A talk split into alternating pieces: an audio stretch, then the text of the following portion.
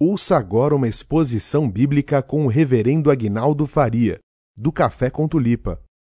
Encorajamento em nome do amor. E é claro que a proposta da mensagem que Deus colocou no meu coração, a partir da carta de Paulo a Filemon, como nós vamos ver daqui a pouco, tem o propósito de preparar o nosso coração para esse ano novo que vai começando e para os desafios que ele nos apresentará, para, sobretudo, o nosso compromisso com o Senhor ser renovado, ser avivado, para que nós nos sintamos encorajados a ser aquilo que o Senhor quer que nós sejamos. Como nós dissemos semana passada na mensagem de introdução, o apóstolo Paulo escreveu a carta a Filemon com o propósito de encorajá-lo a agir como um verdadeiro cristão no seu relacionamento com seu escravo Onésimo, que havia fugido. Então a carta que Paulo enviou a Filemon foi levada em mãos pelo próprio Onésimo, um escravo fujão. E o seu senhor recebeu essa carta que tinha o propósito de, como já disse, encorajar, desafiar Filemon a agir como um verdadeiro discípulo de Jesus Cristo. E nós todos, irmãos, vamos nos ver diante de situações ao longo desse ano que vão colocar em xeque a nossa fidelidade ao Senhor. Nós vamos ter quase que diariamente, eu diria até que diariamente, tomar decisões que vão revelar o tipo de discípulo de Jesus que nós somos. E o propósito que Deus colocou no meu coração, primeiro para mim mesmo, que também preciso de encorajamento, é de encorajar os irmãos, como Paulo encorajou a Filemon, a viver este ano e o resto da vida de vocês como verdadeiros discípulos de Jesus Cristo. E todos nós precisamos de encorajamento. Todos nós, como veremos hoje, podemos encorajar. Aliás, como nós já vimos semana passada, o apóstolo Paulo escreveu da prisão, e nós examinamos semana passada apenas cinco palavras do início da carta. Paulo, o prisioneiro de Cristo Jesus, um homem privado da sua liberdade, privado de qualquer posse material, podia encorajar um outro irmão. Às vezes nós, tendo plenas condições de encorajar outros, fazemos menos do que poderíamos fazer. Então, essas mensagens Deus tem usado para me encorajar, e eu quero compartilhar com os irmãos para encorajá-los e para que também vocês e todos nós nos tornemos encorajadores. Semana passada eu falei que nós teríamos oito mensagens na carta de Paulo a Filemon. Eu revi meus cálculos lá e tal, eu acho que nós vamos reduzir para sete. Mas como eu disse semana passada, tudo pode acontecer enquanto a gente vai estudando o texto. Hoje eu vou deixar de lado a parte dos versículos que lemos semana passada, mas não examinamos, as apresentações de Paulo e as saudações de praxe, e nós vamos partir para a oração de Paulo, versículo quatro. Se você quiser abrir sua Bíblia, carta de Paulo a Filemon. Se você não quiser, você pode acompanhar aqui na tela. É, peço a você que está usando o seu aplicativo, é, no celular, no tablet, no que seja, que você, se possível, fique só no texto bíblico. Tá? A tentação de navegar, de passar o dedo assim, né, é muito grande. Então, é, não caia nessa tentação. Tá? Deixa para depois. Mas vamos ao texto. Dou graças ao meu Deus, lembrando-me sempre de ti nas minhas orações, estando ciente do teu amor e da fé que tens para com o Senhor Jesus e todos os santos, para que a comunhão da tua fé se torne eficiente no pleno conhecimento de todo o bem que há em nós para com Cristo. Pois, irmão, tive grande alegria e conforto no teu amor, porquanto o coração dos santos tem sido reanimado por teu intermédio. Olha que coisa linda, né? Paulo escreve para Filemon para encorajá-lo a tomar uma decisão cheia de amor por um escravo fugido. E Paulo começa sua carta falando de como Filemon encorajava os irmãos que se reuniam na sua casa. Como Filemon estava abençoando, e como eu disse semana passada, e eu vou defender essa tese aqui, Paulo não conhecia Filemon, porque ele não conhecia a igreja de Colossos. Paulo nunca foi a Colossos. A igreja de Colossos foi fundada pelos discípulos de Paulo, provavelmente Epáfras, um desses discípulos, que foram treinados por Paulo e encaminhados para ali. E ali pregou o evangelho. Paulo ouviu falar de Filemon. Paulo tinha boas referências de Filemon, boas notícias de Filemon, provavelmente, quem sabe, do próprio escravo que havia fugido, Onésimo. E Paulo, então, nestes primeiros versículos, fala para Filemon que orava por ele. Como eu já disse semana passada, encorajar é dar coragem, animar, estimular, incentivar. E o nosso propósito aqui é exatamente esse, assim como Paulo fez com Filemon. E é claro, todos nós, como já disse, precisamos de encorajamento. Semana passada eu contei a história de, do encontro de Calvino com Guilherme Farel. E como Guilherme Farel encorajou Calvino de uma maneira assim, nada ortodoxa, não é? Mas Calvino ficou encorajado e permaneceu em Genebra, e foi uma bênção em Genebra. Hoje eu quero contar uma outra história rapidinha sobre encorajamento deste pastor batista inglês chamado John Fawcett. Ele viveu lá no final do século dezoito, começo do século dezenove. Ele era pastor numa pequena cidade no interior da Inglaterra. E tinha muitos filhos e ganhava muito pouco para sustentar a sua família. Então, o John Fawcett estava assim, desmotivado, estava desanimado. Ele era musicista, pianista, compositor. E o trabalho na igreja é difícil, uma igreja pequena, uma igreja, para você ter uma ideia, que eu não sei quanto seria isso em valores de hoje, mas o salário anual do pastor John Fawcett, Fawcett era vinte e cinco libras. Salário anual, não é? É, era muito pouco até para aquela época. Porque estava desanimado, o reverendo John recebeu um convite de uma grande igreja de Londres, já que ele era musicista, um pregador também já um pouco afamado, e por conta da condição financeira ele aceitou o convite. Fez a mudança, carregou as carroças, tudo pronto para ir embora. No dia de ir embora, os irmãos da igreja vieram na porta da casa dele se despedir. E chorando, pediram para ele ficar. Pediram para ele permanecer, para ele não ir. Porque ele era muito amado, muito querido, apesar da dificuldade financeira, apesar do aperto, apesar de todas as limitações da pequena igreja. Os irmãos falaram para ele como ele era importante, como ele era necessário. A esposa do John, no meio daquele chororô todo, gritou: eu não aguento mais. E não vou sair daqui. E o pastor John também gritou: eu também não suporto mais. E eu vou ficar aqui mesmo. Descarreguem as carroças, coloquem tudo no lugar. E John Fawcett terminou o seu ministério naquela pequena igreja, porque ele foi encorajado, apesar da grande dificuldade. Para demonstrar o seu bom ânimo, ele compôs um hino, que a gente não canta aqui na nossa igreja faz tempo, mas que já foi muito cantado. E eu coloquei a letra desse hino aqui. Tem dois hinos do John Fawcett no nosso cenário. O cento e oitenta e três, que ele fez para expressar o seu agradecimento, e o quatrocentos, que é um hino de despedida. E nesse hino aqui, Benditos Laços, ele diz assim: benditos laços são os do fraterno amor, que assim, em santa comunhão, nos unem no Senhor.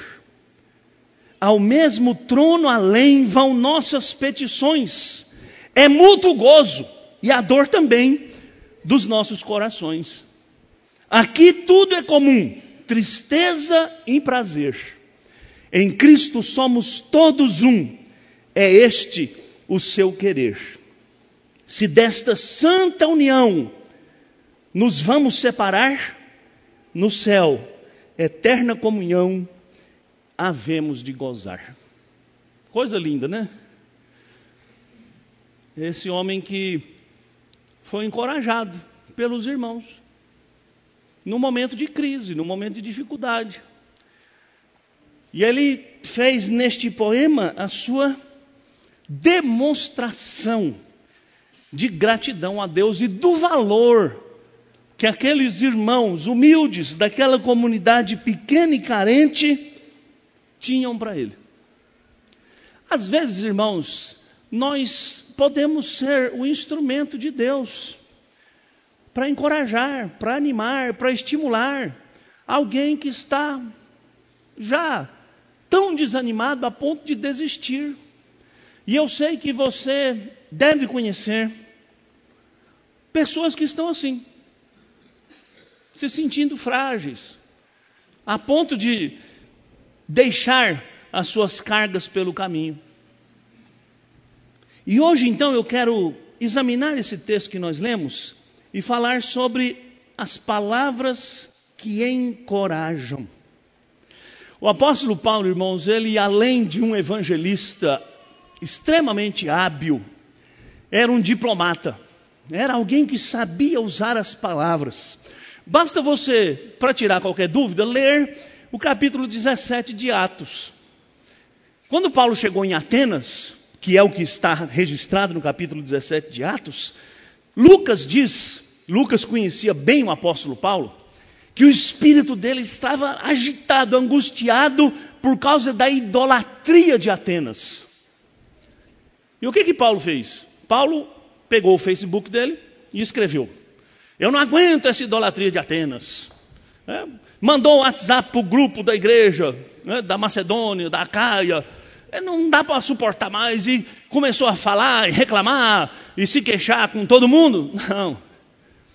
E é, é, é, eu estou falando isso porque está na moda agora ser teólogo de Facebook, né? E salvador de mundo do Facebook. Então, tem tanta gente salvando o mundo e a teologia e corrigindo todas as distorções de dois mil anos de cristianismo no Facebook, que se tudo for verdade e se tudo tivesse algum efeito, Jesus ia voltar amanhã. Mas, enfim, é uma nova modalidade de teologia e de apologia, né? Defesa da fé no Facebook. Quando está na frente é amarela, mas no Facebook é corajoso. Paulo não fez isso. Paulo começou a pregar. Pregar, pregar, pregar, pregar, pregar, pregar. A ponto da pregação de Paulo começar a incomodar os grandes pensadores de Atenas. E Paulo foi convocado para uma reunião na colina de Marte, no Areópago, onde os sábios de Atenas quiseram saber dele que novidade era essa, que loucura era essa. Pregar acerca de um Jesus que era Salvador e da ressurreição dos mortos. E eu não vou falar tudo que Paulo disse ali, né? É só uma ilustração isso aqui. Mas Paulo, de maneira tão sábia, tão cortês, tão polida, mas ao mesmo tempo tão firme, apresentou o evangelho para aqueles homens de tal maneira que o texto diz que muitos creram no Senhor. E aconteceu também o que acontece sempre que o evangelho é pregado. Muitos rejeitaram e disseram: depois nós vamos falar desse assunto que você está ficando louco. Com isso, irmãos, eu quero dizer, como eu disse semana passada, que às vezes você está vendo alguém em dificuldade, em penúria, e muitas vezes você usa sua palavra para piorar a situação daquela pessoa. E nós precisamos fazer o contrário. Usar nossas palavras para encorajar, para animar, para levantar, sem negociar a verdade. Sem perverter ou mudar o evangelho. Paulo não mudou uma vírgula do evangelho.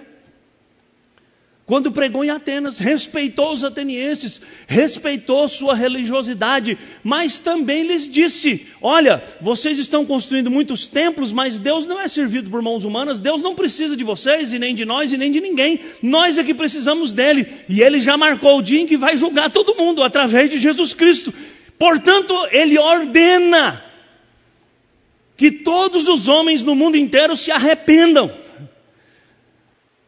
Paulo não deixou de dizer a verdade, embora a tenha dito com amor, com sabedoria, com dedicação. O apóstolo Paulo vai dizer verdades para Filemon, como nós vamos ver ao longo dessa carta.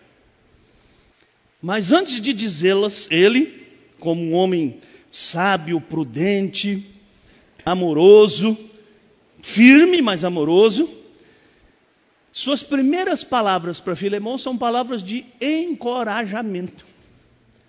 E Paulo começa falando para Filemon que dava graças a Deus pela vida dele, Filemon. Então, como nós fizemos semana passada, eu vou apresentar algumas eh, conclusões sobre o texto e depois algumas breves aplicações. Por quê? Porque a gente precisa, ao ouvir a palavra de Deus, aprender. Mas nós também precisamos empreender, ou seja, você ouviu, entendeu, creu, e agora? Agora você tem que empreender, ou seja, você tem que pôr em prática.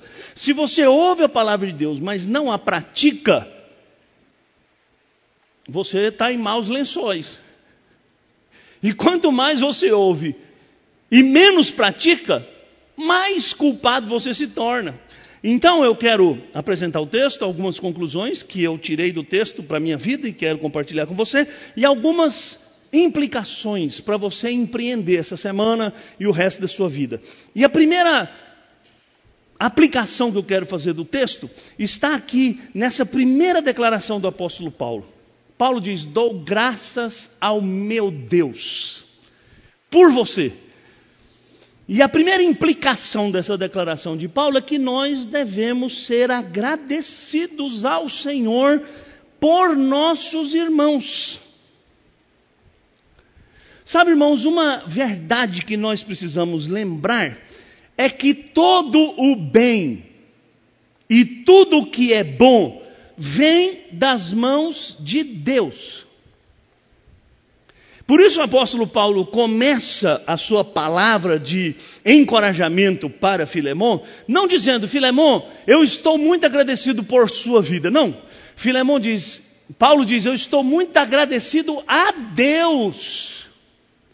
Eu agradeço a Deus sempre que eu me recordo de você. Sempre que eu me lembro de você, eu me lembro orando. E a minha oração é de ação de graças. Tudo que há de bom veio de Deus. Nós cantamos isso aqui hoje. Não cantamos por acaso. Tudo que eu tenho veio de ti. Por isso eu quero me dar, dar o meu melhor para ti. Se nós entendemos antes de tudo, e isso é que nós precisamos entender antes de tudo, antes de entrar no texto, é que todo bem e tudo que é bom procede de Deus, nós precisamos agradecer a Deus pela vida das pessoas que Deus coloca na nossa vida. Agora, hoje de manhã, o pastor Rodolfo falou um pouquinho sobre bênção, né? E ele falou a importância da gente redefinir. E eu quero retomar isso aqui porque é muito importante. Precisamos definir, redefinir o que é bênção. Em geral, nós achamos que bênção é o que eu julgo que é bom para mim. Certo? Mas bênção não é o que você julga que é bom. Bênção é tudo o que Deus está fazendo na sua vida. Porque tudo o que Deus está fazendo na sua vida é para formar Cristo em você. E muitas vezes, para que Deus forme Cristo em você, Ele usa as coisas que você acha que são boas, e Ele também usa coisas que você não acha boas. Vou usar Paulo de novo como exemplo. Paulo tinha uma doença que ele chama de espinho na carne. Você conhece bem essa história, né? Paulo achava que para servir a Deus melhor, precisava se ver livre daquele espinho, e ele orou três vezes. Senhor, tira esse espinho de mim. Senhor, tira esse espinho de mim. Senhor, tira esse espinho de mim. E a resposta de Deus foi assim: a minha graça te basta. Uh, vamos traduzir em português coloquial? Não. Você está achando que vai me servir melhor curado, e eu sei que você vai me servir melhor doente. Olha que coisa, coisa ruim e coisa boa. Ou seja, nem tudo que a gente acha que é ruim é ruim, nem tudo que a gente acha que é bom é bom, como disse o pastor Rodolfo hoje de manhã. Nem tudo que reluz é ouro, nem tudo que brilha é diamante. Tem muita coisa que você acha que é boa e que se revela no curso da sua história uma tragédia. E tem muita coisa que você acha que é muito ruim e no curso da sua história se revela absolutamente necessária e boa para você. Por isso o apóstolo Paulo agradece pela vida de Filemon, e por isso você precisa agradecer por todas as pessoas que Deus colocou na sua vida.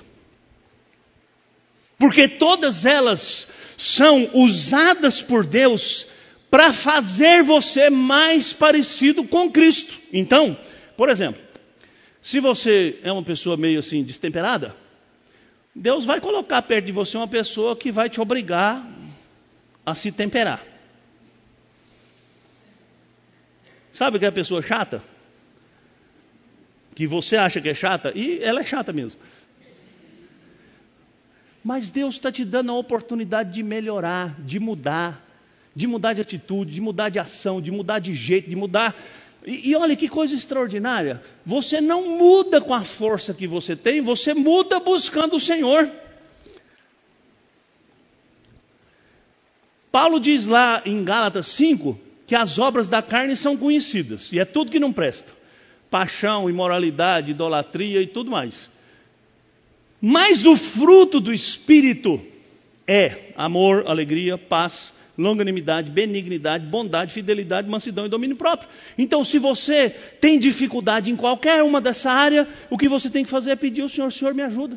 Senhor, produz em mim o fruto do Espírito. Senhor, me dá domínio próprio. Senhor, me dá temperança. Senhor, me dá paciência. Senhor, me dá amor. Senhor, me ensina a ser alegre em todas as circunstâncias. Senhor, me ajuda a ser agradecido. Paulo agradece a Deus pela vida de Filemon, porque Filemon foi colocado na história de Paulo de uma maneira indireta para que Paulo fosse abençoado pelo escravo fugido de Filemon. E para que agora Paulo abençoasse Filemon, mandando de volta o escravo fugido, para Filemon ter a oportunidade de perdoar, de acolher, de restaurar, de mostrar a verdadeira fé que ele abraçou e que ele confessava. Uma imagem da obra de Deus em nós, que eu acho que ilustra bem o que eu estou tentando te falar, é a imagem de uma forja. Sabe o que é uma forja, não sabe? É, tem um programa na televisão que eu assisto de vez em quando, que eu acho que ninguém assiste, acho que é só eu que assisto, que se chama Desafio Sob Fogo. Já viu? Hã? Não, os inteligentes assistem. Enfim... O Desafio Sobre Fogo é um, é um programa que passa em um canal que eu não sei qual é, que tem lá três, três, é, é, como é que é? Competidores. Mas eu quero saber como é que, o que é que eles fazem. São homens que forjam ferramentas, né? Faca, espada, não sei o quê. E cada episódio ele tem que pegar lá uma sucata e fazer uma espada, fazer uma lança, fazer uma faca, fazer um monte de coisa. E é muito curioso, né? Porque transformar sucata numa arma precisa esquentar, bater, soldar, torcer. Hã? E temperar. Obrigado, Álvaro. Álvaro assiste. Olha, irmãos, nós somos a sucata. Deus é o ferreiro. E para nos transformar num instrumento que ele pode usar, precisa fogo, precisa forja, precisa martelo, precisa solda, precisa serra. Deus está formando, forjando Cristo em nós. Mas nós somos uma matéria-prima muito ruim. E somente pela misericórdia de Deus, ele nos faz instrumentos poderosos e maravilhosos na sua mão. Paulo diz para Filemon: Filemon, eu dou graças a Deus por você, Filemon. Eu me lembro de ti quando eu oro, Filemon. Por isso eu escolhi esses quatro verbos aqui. Quase tudo que eu pus aqui foi verbo, eu acho. Agradecer, reconhecer e interagir.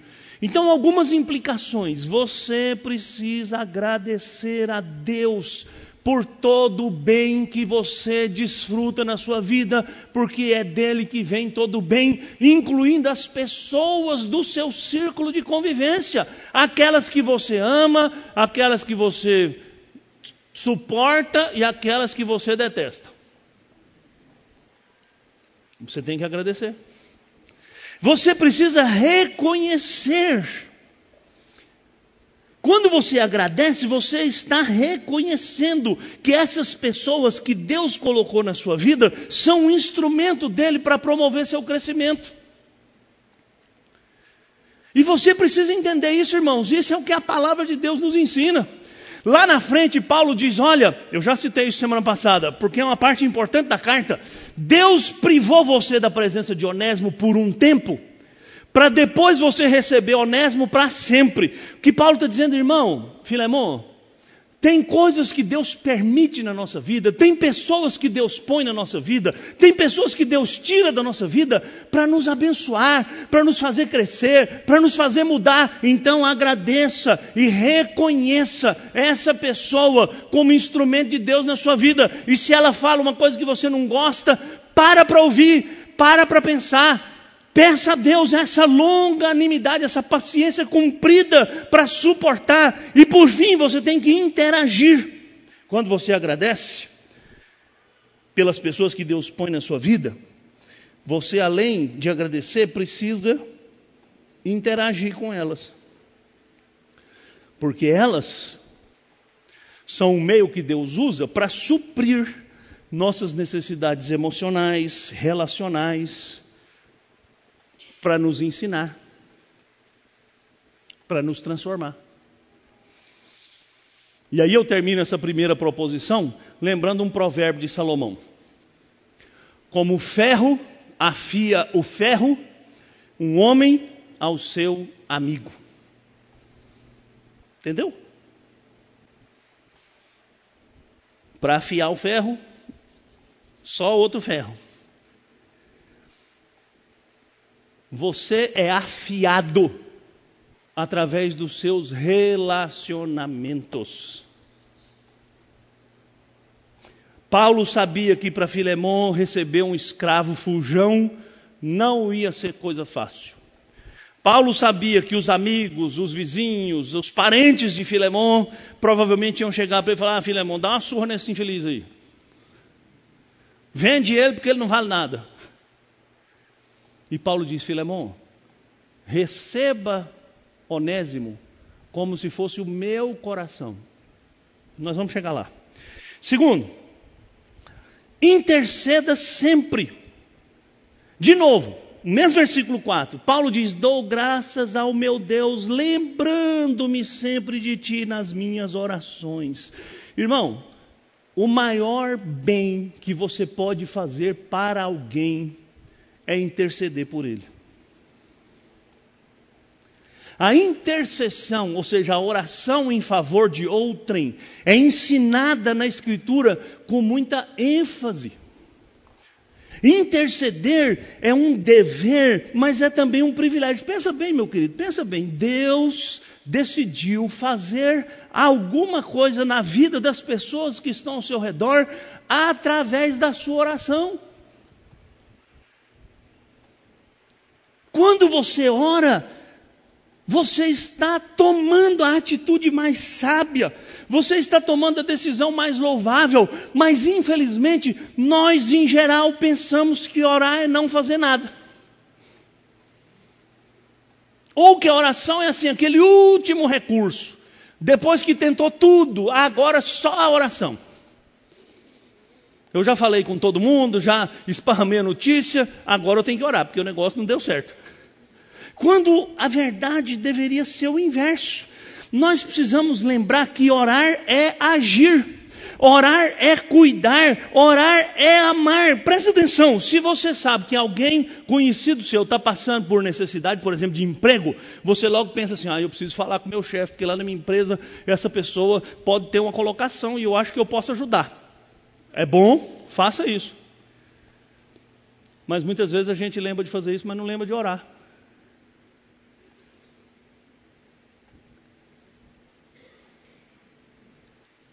Às vezes você quer evangelizar alguém. Há uns dois anos atrás, nós fizemos um curso aqui na terça-feira sobre evangelismo.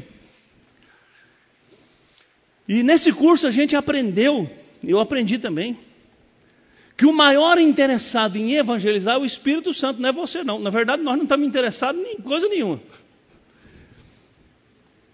Mas o Espírito Santo, que está interessado em salvar o perdido, decidiu usar-nos. Mas para nos usar, nós precisamos nos preparar. E como é que a gente se prepara para ser usado pelo Espírito Santo? Orando. Orando pela pessoa que vai ouvir, orando pela pessoa que vai falar. É interessante, né, que nós, como eu já disse, pensamos em mil pessoas com quem a gente pode falar para ajudar alguém que está em necessidade. A gente precisava pensar primeiro naquela pessoa que pode resolver qualquer problema, sem precisar pedir ajuda de ninguém, que é o nosso Deus. Por isso Paulo diz, olha, Filemon, eu dou graças ao meu Deus, sempre que eu me lembro de ti nas minhas orações. E eu não tenho nenhuma dúvida que Paulo pôs a carta na mão de Filemon, de, de Onésimo, mandou Onésimo viajar e ficou aqui orando. Senhor, usa, Senhor, essa carta, Senhor. Prepara o coração desse homem, porque talvez a hora que ele vê Onésimo não vai dar, não dá nem tempo de pegar a carta. Já vai partir para cima de Onésimo. Prepara, Senhor. Cuida, Senhor. Sabe, irmão, se você entende que orar é agir, você deve orar. Tem alguém com dificuldade? Ore. Tem alguém passando por aperto? Ore. Tem uma pessoa querida que você gostaria muito de ver encorajada, de ver animada, de ver se levantando do abatimento, da frieza espiritual, do desânimo? Ore por ela. Às vezes você falar não vai adiantar nada. Às vezes você ir repreender não vai adiantar nada. Às vezes você já falou e não adiantou nada. Mas se você falar com Deus, o cenário pode mudar. E orar é a melhor coisa que você pode fazer por alguém. Porque orar é agir, embora nós muitas vezes pensemos o contrário. Ore, pois todos precisam da operação de Deus em sua vida. Quem é que não precisa, irmãos? Do toque de Deus, do poder transformador de Deus, da operação do Espírito Santo, nos dobrando, nos, nos transformando em instrumentos mais úteis. Então, se você preza alguém, se você ama alguém, você deve cuidar dessa pessoa, orando por ela. Paulo está cuidando de Filemon, que está a centenas, talvez milhares de quilômetros de distância. Paulo está cuidando de Onésimo, que vai viajar para longe, que vai correr riscos, que pode sofrer reveses. E Paulo ora. Paulo ora. Orar é amar. Eu fico pensando, irmãos, Como nós podemos não orar pelas pessoas que nós amamos, se Deus pode agir poderosamente na vida delas? Pensa bem, pensa comigo. Se eu tiver errado, você, depois lá na porta você fala comigo. Você ama alguém, você quer o bem dessa pessoa. Talvez você queira que ele seja salvo, talvez você queira que ele abandone um vício, talvez você queira que ele arrume um emprego, talvez você queira que ele seja curado de uma doença, talvez você queira que ele seja animado espiritualmente, que ele recupere o fervor, que ele seja mais usado, que ele seja mais fiel. E aí, você fica pensando em mil maneiras de ajudar essa pessoa. O que é muito bom. Mas será que você terá amado mesmo essa pessoa? Se você não pegar essa pessoa e colocá-la diante do trono da graça de Deus? Se a Bíblia nos ensina a orar até por um irmão que pecou, para Deus perdoar o pecado dele. Se a Bíblia ensina a gente a orar por quem está doente, para Deus curar a doença dele. Se a Bíblia nos ensina a orar por aqueles que estão desanimados, para eles serem reanimados no Senhor. Como é que a gente pode conciliar ou conjugar o verbo amar, se junto com o verbo amar nós não conjugarmos o verbo que expressa o maior apreço, o maior carinho, o maior cuidado por quem a gente ama, que é o verbo orar?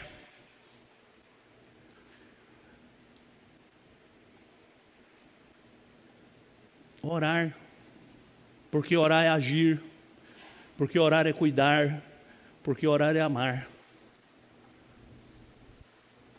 Quem não ora não ama, quem não ora não cuida, quem não ora não age, porque toda ação, todo amor e todo cuidado que não for inundado pela presença graciosa do Evangelho de Jesus Cristo é vão, é fútil.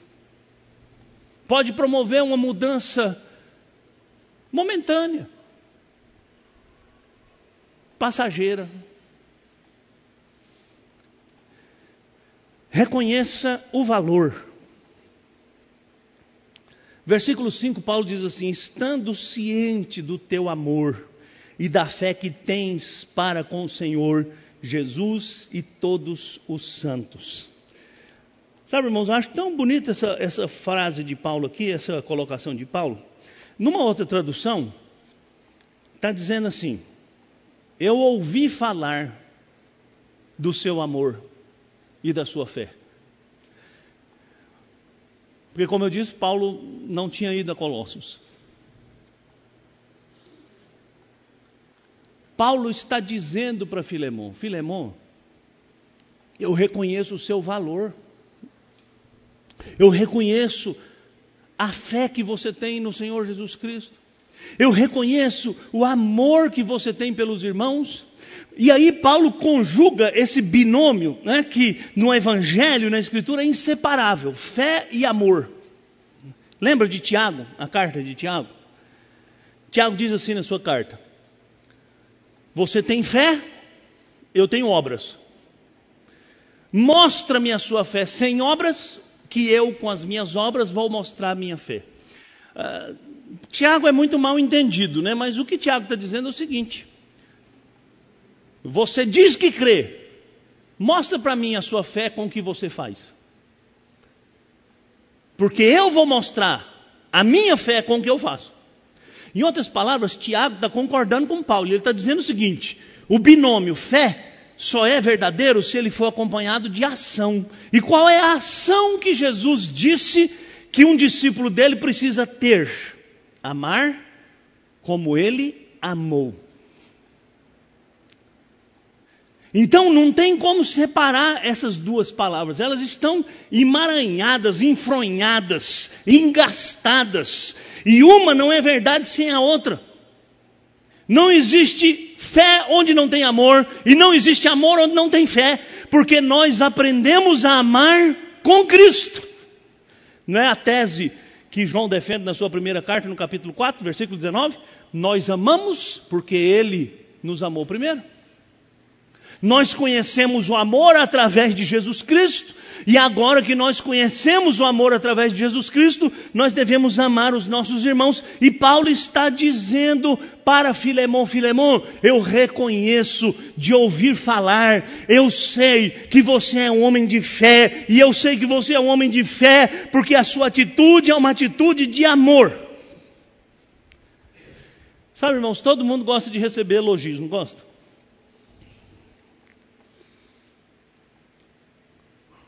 Quando foi a última vez que você elogiou alguém que fez um bem para você?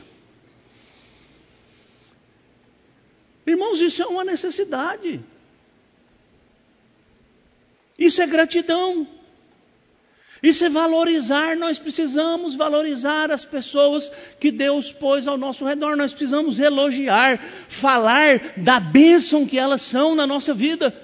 Falar e demonstrar através das nossas ações o que a nossa boca fala. Calvino, comentando esse texto, ele diz assim: a fé e o amor são sentimentos escondidos no coração, mas são visíveis pelos nossos feitos. Ou seja, você só mostra que crê e que ama pelo que você faz. E Paulo está fazendo em favor de Filemon algo que nós precisamos fazer uns pelos outros: destacar suas virtudes, falar de suas qualidades, louvar a Deus por elas. Lembra, Paulo, primeiro ele deixou claro: eu dou graças a Deus. Por quê? Porque você é um homem de fé, porque você é um homem de amor.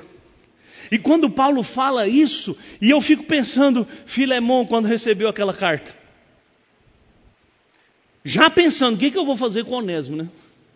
Talvez tenha mandado prender Onésimo lá em algum lugar, para ele não fugir de novo. Aí, Filemon começa a ler a carta. Sabe, eu não consigo imaginar outra cena, senão esse homem chorando, agradecido a Deus. Porque Paulo, irmãos, Paulo era o apóstolo dos gentios. Paulo era responsável, foi o responsável pela evangelização da Ásia inteira, da Ásia Menor inteira. Paulo e os seus discípulos fundaram igrejas em dezenas de lugares, e agora ele, Paulo, está falando que ouviu falar que eu sou um homem de fé e que eu sou um homem de amor, e que ele agradece a Deus por isso. Irmãos, isso é um estímulo, isso é algo que, tenho certeza, encheu o coração daquele homem. Então, aprenda a valorizar as pessoas ao seu redor, reconheça o valor delas, fale para elas do valor, fale para elas de como elas são importantes para você. Elogie as virtudes das pessoas que Deus usa para tocar a sua vida. Demonstre, através de suas ações, o bem que você recebe das mãos que te tocam. Sabe, irmãos, nós somos pródigos, né? Exagerados em criticar, e extremamente comedidos em agradecer. Isso é até estatística, né? Dizem que quando você vai numa loja e é mal atendido, você fala mal daquela loja para dez pessoas. Não é? Loja, restaurante, pizzaria, o que for.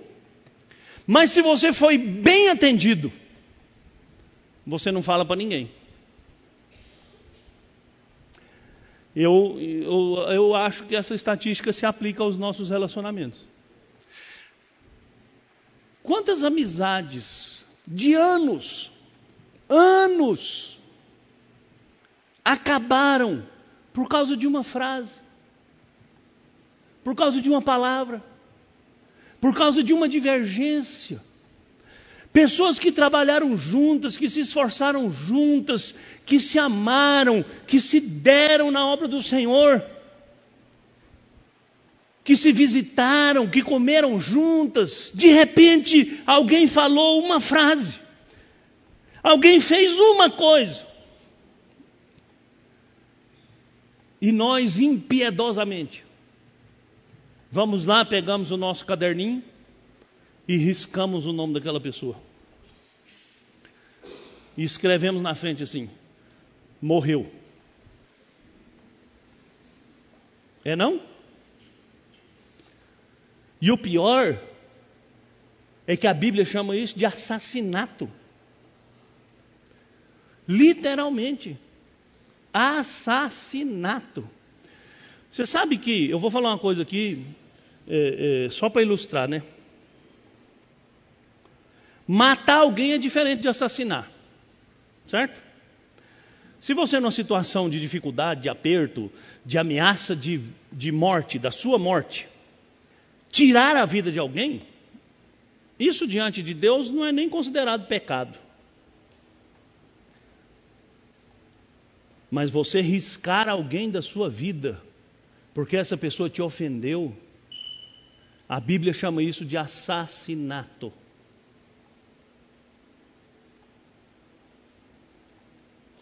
E para o assassino, só tem um remédio: arrependimento e confissão. E a gente faz isso todo dia, como se não fosse nada. Vou em frente, né? Que até meia-noite acaba. Peça o que é bom e proveitoso. Bom, capítulo, capítulo, versículo quatro e cinco são as expressões de Paulo de reconhecimento do valor de Filemon. Versículo seis é o pedido de Paulo. O que que Paulo pede para Filemon?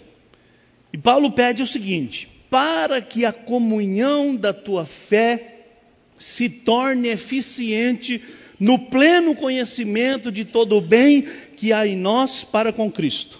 O que que você entendeu? Nada, né? Então eu vou tentar explicar. O que Paulo está pedindo é assim: que a sua fé única através das suas ações seja um instrumento que Deus vai usar para outras pessoas conhecerem a Cristo. É isso que Paulo está pedindo. Que a sua fé seja eficiente na comunhão dos irmãos.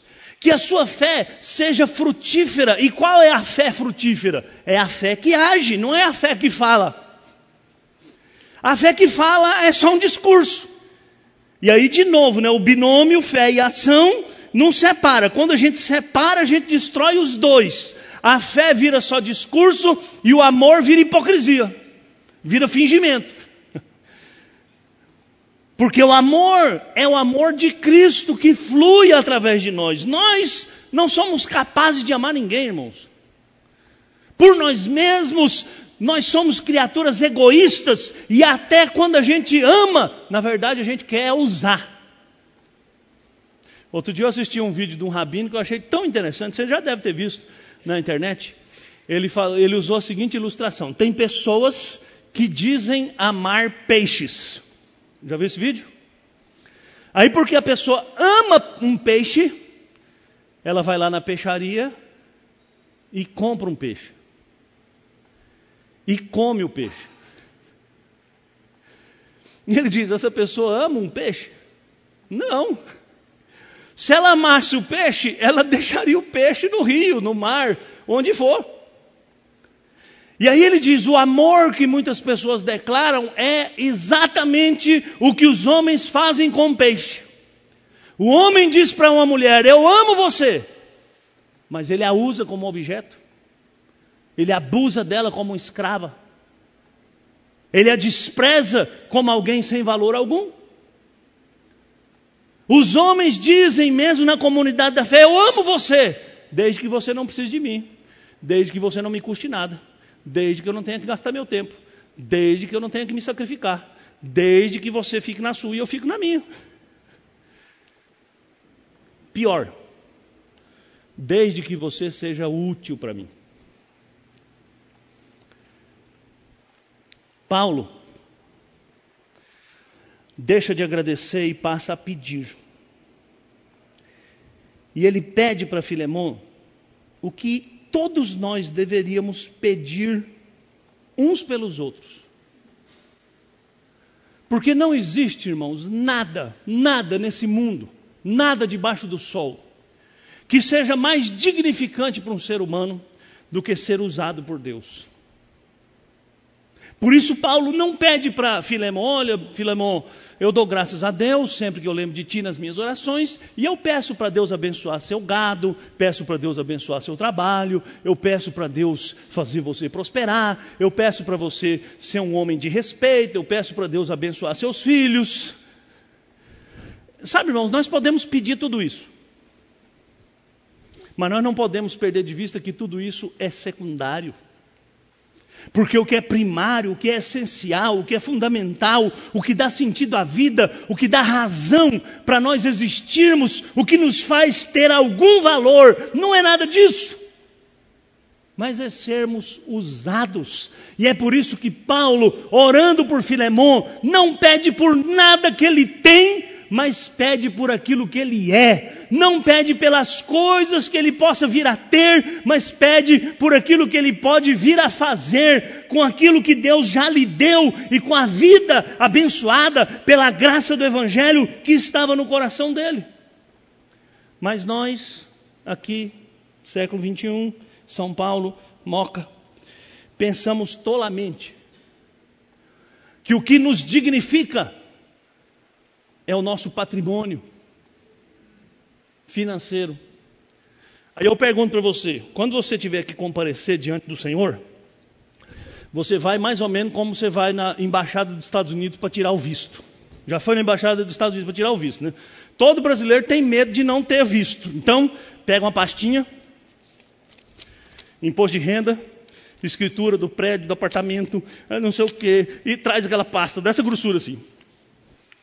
Aí o entrevistador, que já sabe tudo da sua vida, sabe até o número da camisa que você usa, porque está lá na tela dele, ele não olha nada daquele papel se ele for te dar o visto. Agora presta atenção, se ele pedir os papéis, esquece. Pedir os papéis é a senha para dizer, meu filho, vai para outra embaixada, que aqui você rodou. Agora você imagina, você vai comparecer perante o tribunal do santo, do todo-poderoso. Aí você pega a sua pastinha e você põe sua escritura, documento do carro, certidão de matrícula dos filhos. Aí você chega lá diante de Deus e fala, Senhor, eu estou pedindo permissão para entrar no céu. Ah, é? E qual que é a sua credencial? Está aqui minha pastinha, Senhor. Ó, comprei um apartamento de trezentos e cinquenta metros na Moca, um no Morumbi, tem três carros, casa de praia, casa de campo. Meus filhos estudam na melhor escola de São Paulo. Todo mundo já fez intercâmbio na França, na Rússia, na Espanha, no Japão. Olha, aqui ó, aqui está o minha, minha, meu, meu currículo Lattes. Já tive artigo publicado em revista americana, francesa, alemã, não sei o quê. Já fui citado em quinhentos livros, já apareci em palestra, já dei seminário não sei na onde. Aí Deus vai perguntar assim, não estou vendo Jesus.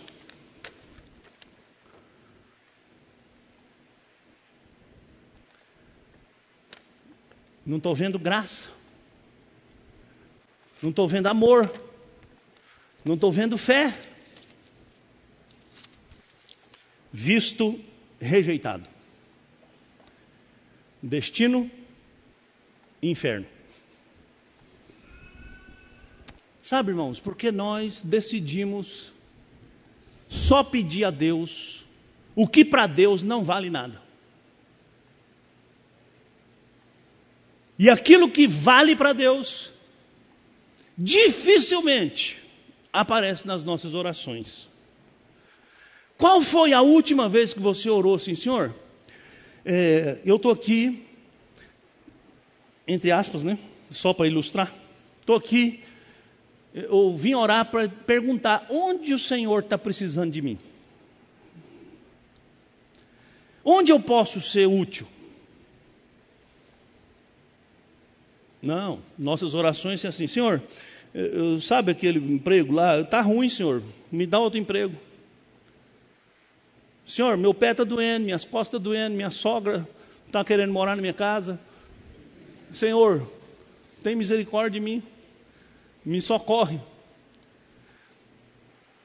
Sabe, sabe, irmão, é claro, nós temos que pedir para Deus, porque é dele que vem todo o bem e tudo que é bom. Mas o que é bem e o que é bom para quem segue a Jesus é muito diferente do, quem é, do que é bem e do que é bom para quem não conhece Jesus. E as nossas orações parecem muito mais orações de quem não conhece Jesus do que quem o conhece. E Jesus falou isso, então eu fico tranquilo para falar. Jesus falou assim, ó, quem fica pedindo casa, comida e roupa não conhece a Deus. Porque se você conhecesse a Deus, você já sabia que Ele conhece a sua necessidade, você não precisa pedir. Não foi isso que Jesus disse? Está lá em Mateus seis, depois você chega em casa e lê. Então, Paulo pede que Filemon seja útil, que as ações de Filemon sejam eficazes, que o testemunho de Filemon transforme as pessoas ao redor dele, que Filemon seja uma luz, continue sendo a luz e a luz dele brilhe cada vez mais. Então você, meu querido, precisa pedir ao Senhor que use você e use as pessoas ao seu redor cada vez mais, para que o Evangelho de Jesus Cristo seja conhecido e exaltado. Você precisa pedir para que todas as suas ações sejam eficazes para a glória de Deus, para o nome de Jesus ser conhecido. Você precisa pedir para que o Senhor dê a você a bênção de ser uma testemunha e dar um bom testemunho de Cristo. Por fim, fale todo o bem recebido. Termina assim a sessão. Pois irmãos, Pois irmão, tive grande alegria e conforto no teu amor, porquanto o coração dos santos tem sido reanimado por teu intermédio. Olha que coisa linda, irmãos. Geralmente nós temos dificuldade, como eu já disse, de reconhecer os benefícios que nós recebemos, né? A gente pensa assim, não, mas eu não vou elogiar não, porque se eu elogiar ele vai ficar orgulhoso. Já pensou nisso? Eu já... E você também. Irmãos, falar a verdade. Falar a verdade com franqueza e com amor. Falar as coisas boas que Deus está produzindo através da vida das pessoas que estão ao seu redor é necessário. É ser bênção na vida das pessoas. Paulo não subtrai de Filemon o privilégio de saber que a vida dele é uma bênção. E Paulo diz literalmente, Filemon, eu estou feliz, eu estou alegre por causa do seu amor e porque você está animando os santos que estão aí ao seu redor. Você está sendo uma bênção na vida deles, continue sendo uma bênção. Então, fale. Fale para alegrar a vida de quem Deus usou para te abençoar. Eu sei que você gosta de que, quando alguém chega para você e te agradece ou te elogia. Não é? É ruim ouvir crítica. Quando a gente ouve uma crítica, a gente finge que achou bom. A gente diz assim, ah, você me ajudou. A gente queria dizer outra coisa, mas a gente diz, oh, muito obrigado. Mas a gente precisa aprender a ouvir também a crítica. Mas a gente precisa falar das coisas boas. Porque falar das coisas boas conforta o coração daqueles que nos abençoam. Escrevendo aos Gálatas, Paulo diz assim: aquele que está sendo instruído na palavra, faça participante de todas as coisas boas aquele que o instrui. Olha, você está sendo ensinado, você está sendo abençoado, dê o privilégio daquele que te abençoa e que instrui, participar da bênção que Deus está te dando. Fale para que haja ânimo em quem já tem sido usado pelo Senhor. Sabe, Deus usa tantas pessoas ao nosso redor, irmãos, diariamente. Pessoas que são crentes, pessoas que não são crentes também. Deus é tão bom que Ele usa tudo e todos ao nosso redor. Então, para você ir embora, antes que dá nove horas, encorajando. Não só negue o bem que pode fazer por meio de suas palavras e ações. Quem sabe aí na sua listinha tem alguém, um parente de longe, alguém que fez uma coisa boa para você e você nunca agradeceu. Chega em casa hoje e liga para ele.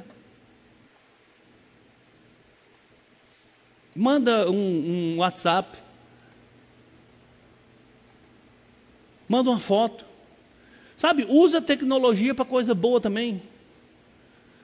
Não usa só para ficar falando mal do Lula, falando do Sérgio Moro, essas coisas aí.